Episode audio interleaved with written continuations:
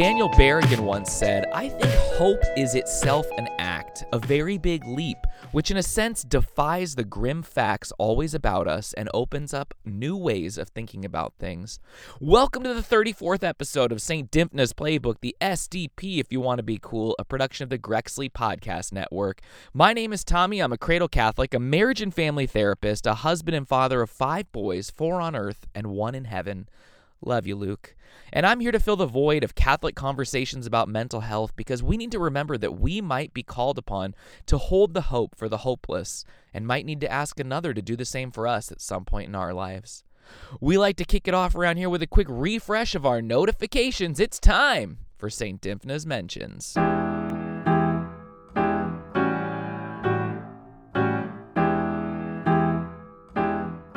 First up, a Christian pastor recently tweeted, quote, "You probably don't need pills or therapy. You do need to repent of your sin and turn to Jesus Christ." And predictably, I want to go on a rant about it. Oh boy, I'm not really sure where to begin. Well, actually, uh, I am. I'll, I'll begin by saying yes, 100% we all need to repent of our sins and turn to Jesus Christ. I think it's important to underscore this before I tackle the rest. The thing is, that true statement has absolutely nothing to do with the first part of the tweet, the you probably don't need pills or therapy part. Let me start with this. As he passed by, he saw a man blind from birth his disciples asked him, Rabbi, who sinned, this man or his parents, that he was born blind? And Jesus answered, Neither he nor his parents sinned. It is so that the works of God might be made visible through him. This is from the Gospel of John, chapter 9, and I thought I'd point to this before getting into the mental health portion of my rant because I think it's important to debunk this claim that we are sick or unwell because of our sins.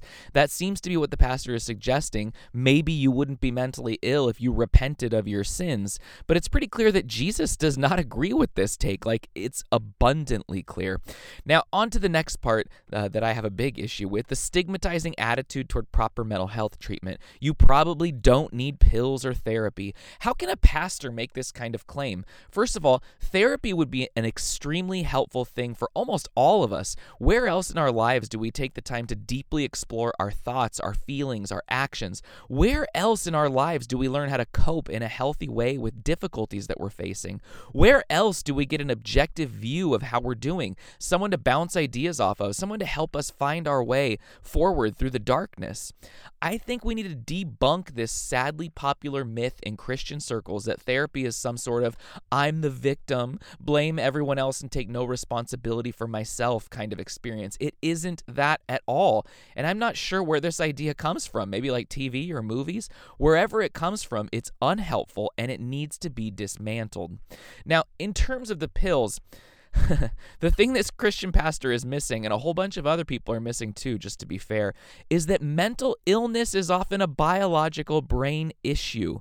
It can be caused by issues with neurotransmitters in the brain, and this is something that medication needs to help fix. Certainly, as a therapist, I can help you shift your perspective or look at a situation in a different manner, but I can't help synapses pick up neurotransmitters any better. I'm just not that good. And because mental illness is often a biological biological issue, there should not be any stigma around taking medication for that issue. Just like how no one gives me a hard time for taking medication for my biologically caused hypertension, no one should give anyone a hard time for taking medication for depression, just as one example. Christian stigmatization of mental health experiences and mental health treatment, in my opinion, is absolutely reprehensible. And I, and hopefully you'll join the cause as well, am here to do anything and everything to root it out, destroy it, and help people hear that seeking out help is a sign of strength, not a sign of weakness. On to the next topic. Australia's Catholic Church chose mental health as the theme of its Social Justice Sunday, which just happened on August 30th. So, you know, a bright spot when it comes to uh, the church fighting for mental and emotional well being in juxtaposition to that previous topic. According to Vatican News, the Catholic Church in Australia is calling on society to take mental illness seriously, saying it affects all, quote, right across the board. There is no section of society which is not touched by mental health problems. Church institutions, especially parishes can help reach out to those suffering from mental strain. In the lead up to the August 30th observance, the Australian Catholic Bishops' Conference released a 19 page social justice statement 2020 2021 examining the extent, gravity, and causes of mental ill health in Australian society and urging action to address them. Entitled To Live Life to the Full mental health in Australia today. The statement calls on faith communities, governments, and individuals to make mental health a priority. The article went on to note while welcoming the deinstitutionalization of mental health care in Australia, the country's bishops say that without adequate funding of community mental health services, many disadvantaged groups fall through the safety nets. I was so pumped to see this, a little light to keep us going in the fight to lead the church to become the most outspoken advocate for good mental and emotional health in the world. Shout out to the Aussies. May we here in the States follow your lead. So, each episode, I'm going to introduce you to a saint who can help us along our journey with mental health and wellness as Catholics. It's called Friend Request, and today I'm here to share a bit about Saint Kateri Tekakwitha.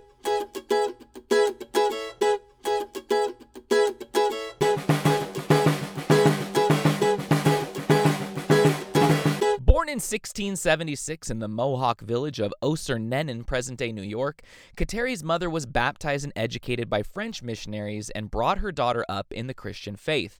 After a smallpox outbreak resulted in the death of her parents and younger brother, Kateri was adopted by her aunt and uncle, who were strict about her staying away from anything related to the Christian faith or the missionaries' way of life in general.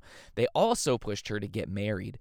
Kateri continued to refuse the pressure to get married, and this directly resulted resulted in her Im- imposed loneliness, as her family punished her with dangerous threats, harsh ridicule, and an intense workload that was not expected of others. When she was 18 years old, she met Father Jacques de Lamberville, expressed her desire to become a Christian, and was baptized just a year later into the Christian faith. When news spread of her official conversion, the ridicule and threats only picked up their pace. At one point, she was even accused of sorcery. This atmosphere led to her decision to run away in 1677 to join the Christians at a Jesuit mission just south of Montreal. She prayed and offered up suffering continuously for the conversion of her family, which is quite incredible considering the suffering, isolation, and loneliness they imposed on her. Her perseverance, incredible trust in Christ, and willingness to continue to pray and stay close to God in the midst of her isolation is a wonderful example to all of us suffering in a similar manner, and it goes without saying that St. Kateri is ready and waiting to take our needs to the throne of God with, uh, for us without hesitation. We like to close this part of the podcast out with a prayer. Saint Kateri, you are revered as the mystic of the American wilderness. Though orphaned at the age of four and left with a scarred face and damaged eyesight from illness, you were esteemed among the Mohawk tribe. When you asked to be baptized a Christian, you subjected yourself to the abuse by your people and were forced to run away. You endured many trials, but still flowered in prayer and holiness, dedicating yourself totally to Christ. I ask you to be my spiritual guide along my journey through life. Through your intercession, I pray that I may always be loyal to my faith in all things. Amen. And now, you can't do therapy over Twitter, but I'm happy to take your tweets and help you explore a bit in the hopes of finding a light in the darkness. It's time for Twitter therapy.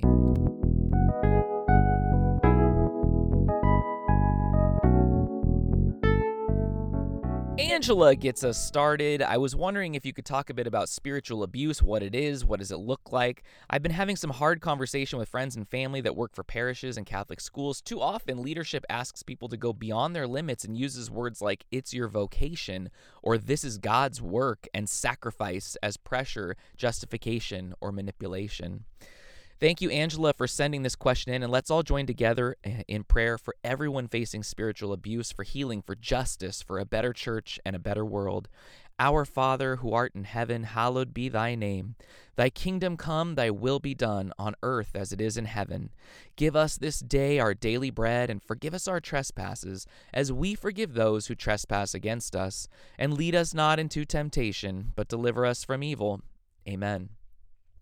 So let's start with what spiritual abuse is and what it looks like. Uh, spiritual abuse is abuse administered under the guise of religion, including harassment or humiliation, which may result in psychological trauma. Religious abuse may also include the misuse of religion for selfish, secular, or ideological ends, such as the abuse of a clerical position. Thank you, Wikipedia. And now for a look at what it actually looks like, a little bit from an article by Erica Hammonds on the Australian website Common Grace.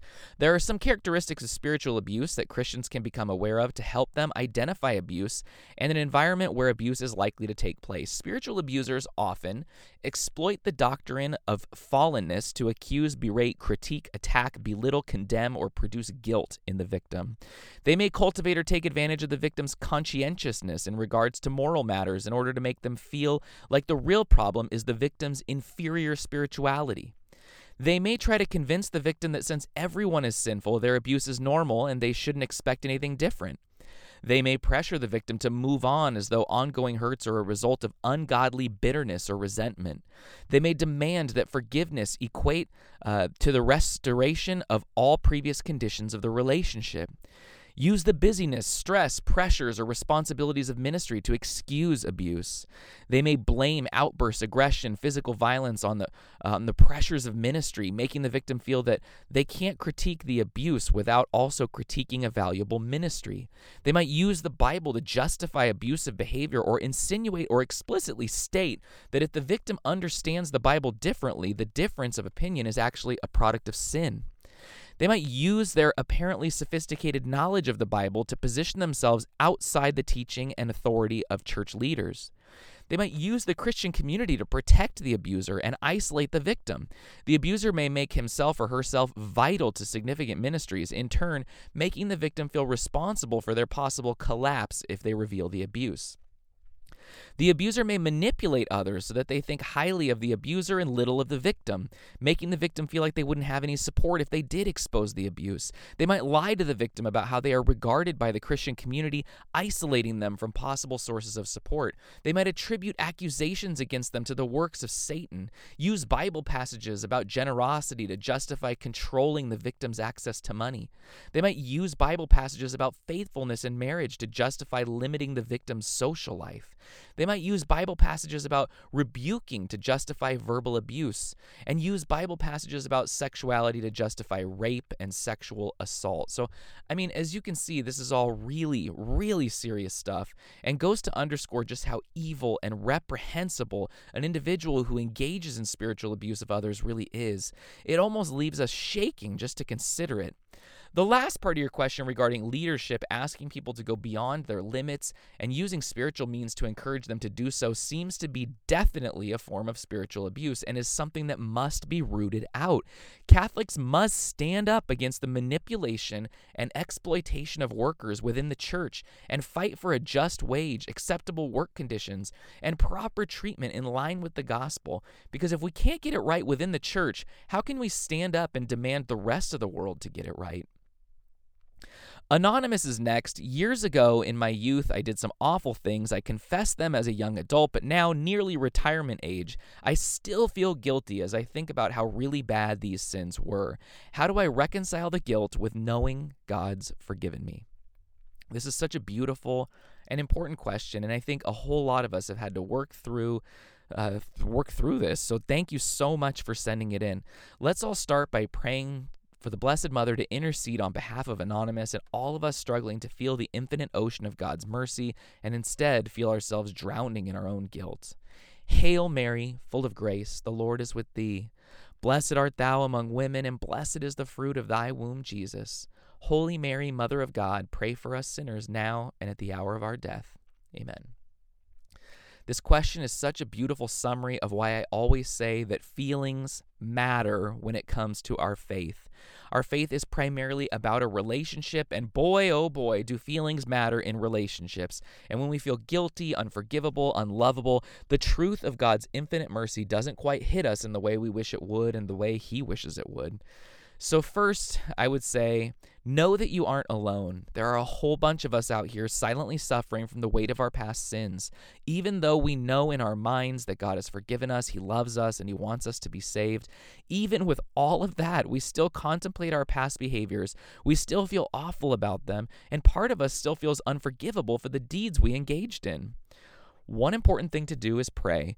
Pray that you can hand over all your feelings of guilt and shame and leave them at the foot of the cross. Pray that God may take those feelings and deal with them on your behalf. We remember that Jesus said, Come to me, all you who labor and are burdened, and I will give you rest. Take my yoke upon you and learn from me, for I am meek and humble of heart, and you will find rest for yourselves, for my yoke is easy and my burden light.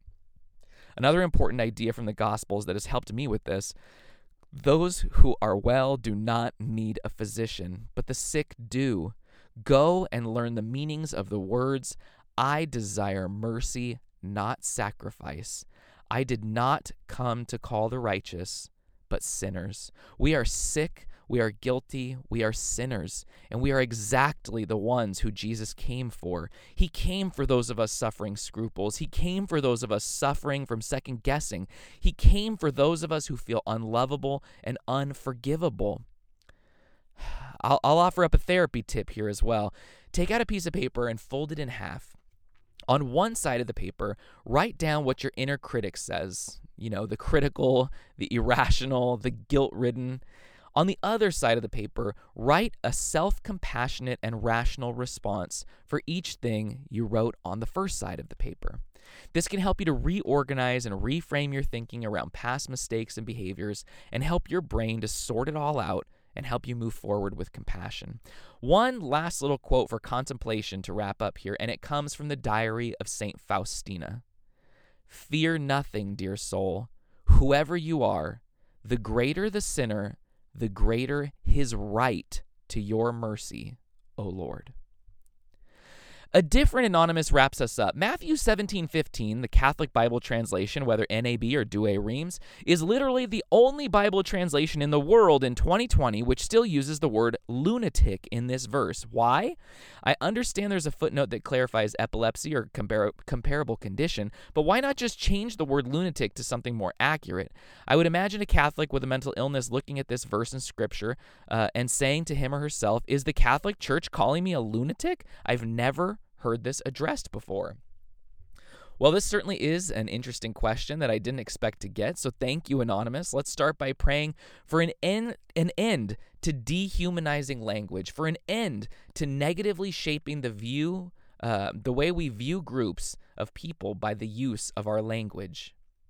Remember, O most gracious Virgin Mary, that never was it known that anyone who fled to thy protection, implored thy help, or sought thine intercession was left unaided. Inspired by this confidence, I fly unto thee, O Virgin of Virgins, my mother. To thee do I come, before thee I stand, sinful and sorrowful. O Mother of the Word incarnate, despise not my petitions, but in thy mercy hear and answer me. Amen. So if you're like me, you probably don't have this part of the Bible memorized, or any part really for that matter. So I did the homework of logging into the USCCB website and pulling out the whole thing for all of us for context. When they came to the crowd, a man approached, knelt down before him, and said, Lord, have pity on my son, for he is a lunatic and suffers severely. Often he falls into fire and often into water.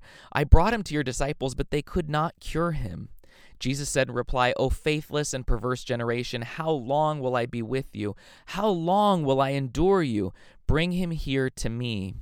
Jesus rebuked him, and the demon came out of him.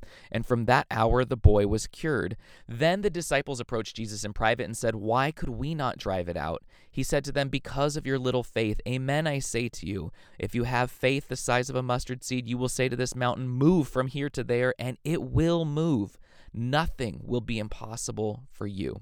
And the footnote on the verse in question reads A lunatic, this description of the boy is peculiar to Matthew. The word occurs in the New Testament only here and in Matthew 4:24 and means one affected or struck by the moon.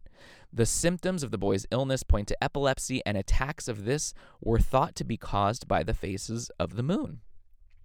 Now, if you're a nerd like me, you're probably now interested in the origins of the word because you never thought about how the luna in the word lunatic is connected to the moon, and yep, it is.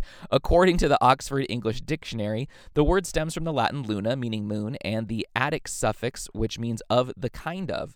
The word originally referred to a kind of insanity supposedly dependent on the phases of the moon. And let's turn to Wikipedia for a little more history on the word, only because I find this kind of fascinating.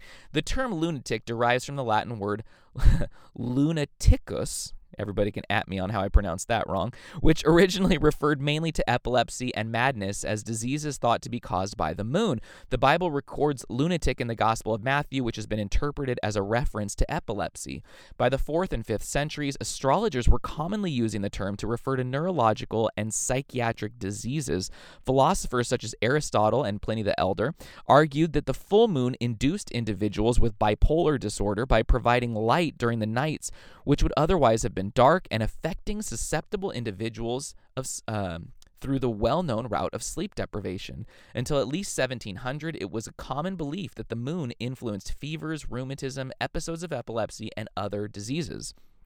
Okay, okay. Back to your question, I promise. Would it make sense to update this translation? If it happened, uh, if it happened, there wouldn't be a need for a footnote, right? And it might more accurately read, Lord, have pity on my son, for he is an epileptic and suffers severely. Often he falls into fire and into water. So that makes sense. However, on the flip side, we could go really down a rabbit hole of updating translations to make things sound more accurate to our modern use of words and language. One example that jumped to my mind is when Jesus responds to Mary at the wedding of Cana with, Woman, what concern of this is mine? And today it sounds like he's uh, talking in a disrespectful tone, and we might think of changing it something uh, to something softer to our ears because he wouldn't disrespect Mary, right? However, the language that he uses has a meaning and it causes us to uh, point it, it points us to like a really big truth about mary that we would miss if we updated the translation. So in the end here i think the problem continues to lie with the stigmatization of mental health symptoms and treatment in our church and our world. And i guess that's where i hope we could all put all of our efforts uh, to fight back against that.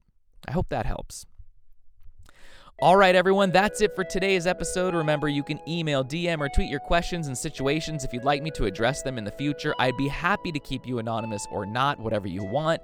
Be sure to check out patreon.com slash Grexley to see all the great things they've got going on over there and support the cause. Until next time, go easy on yourselves. Take care of yourselves. And if you feel like you're in a place where you can't even bring yourself to pray, don't worry. I'll be praying for you, and so will St. Dymphna.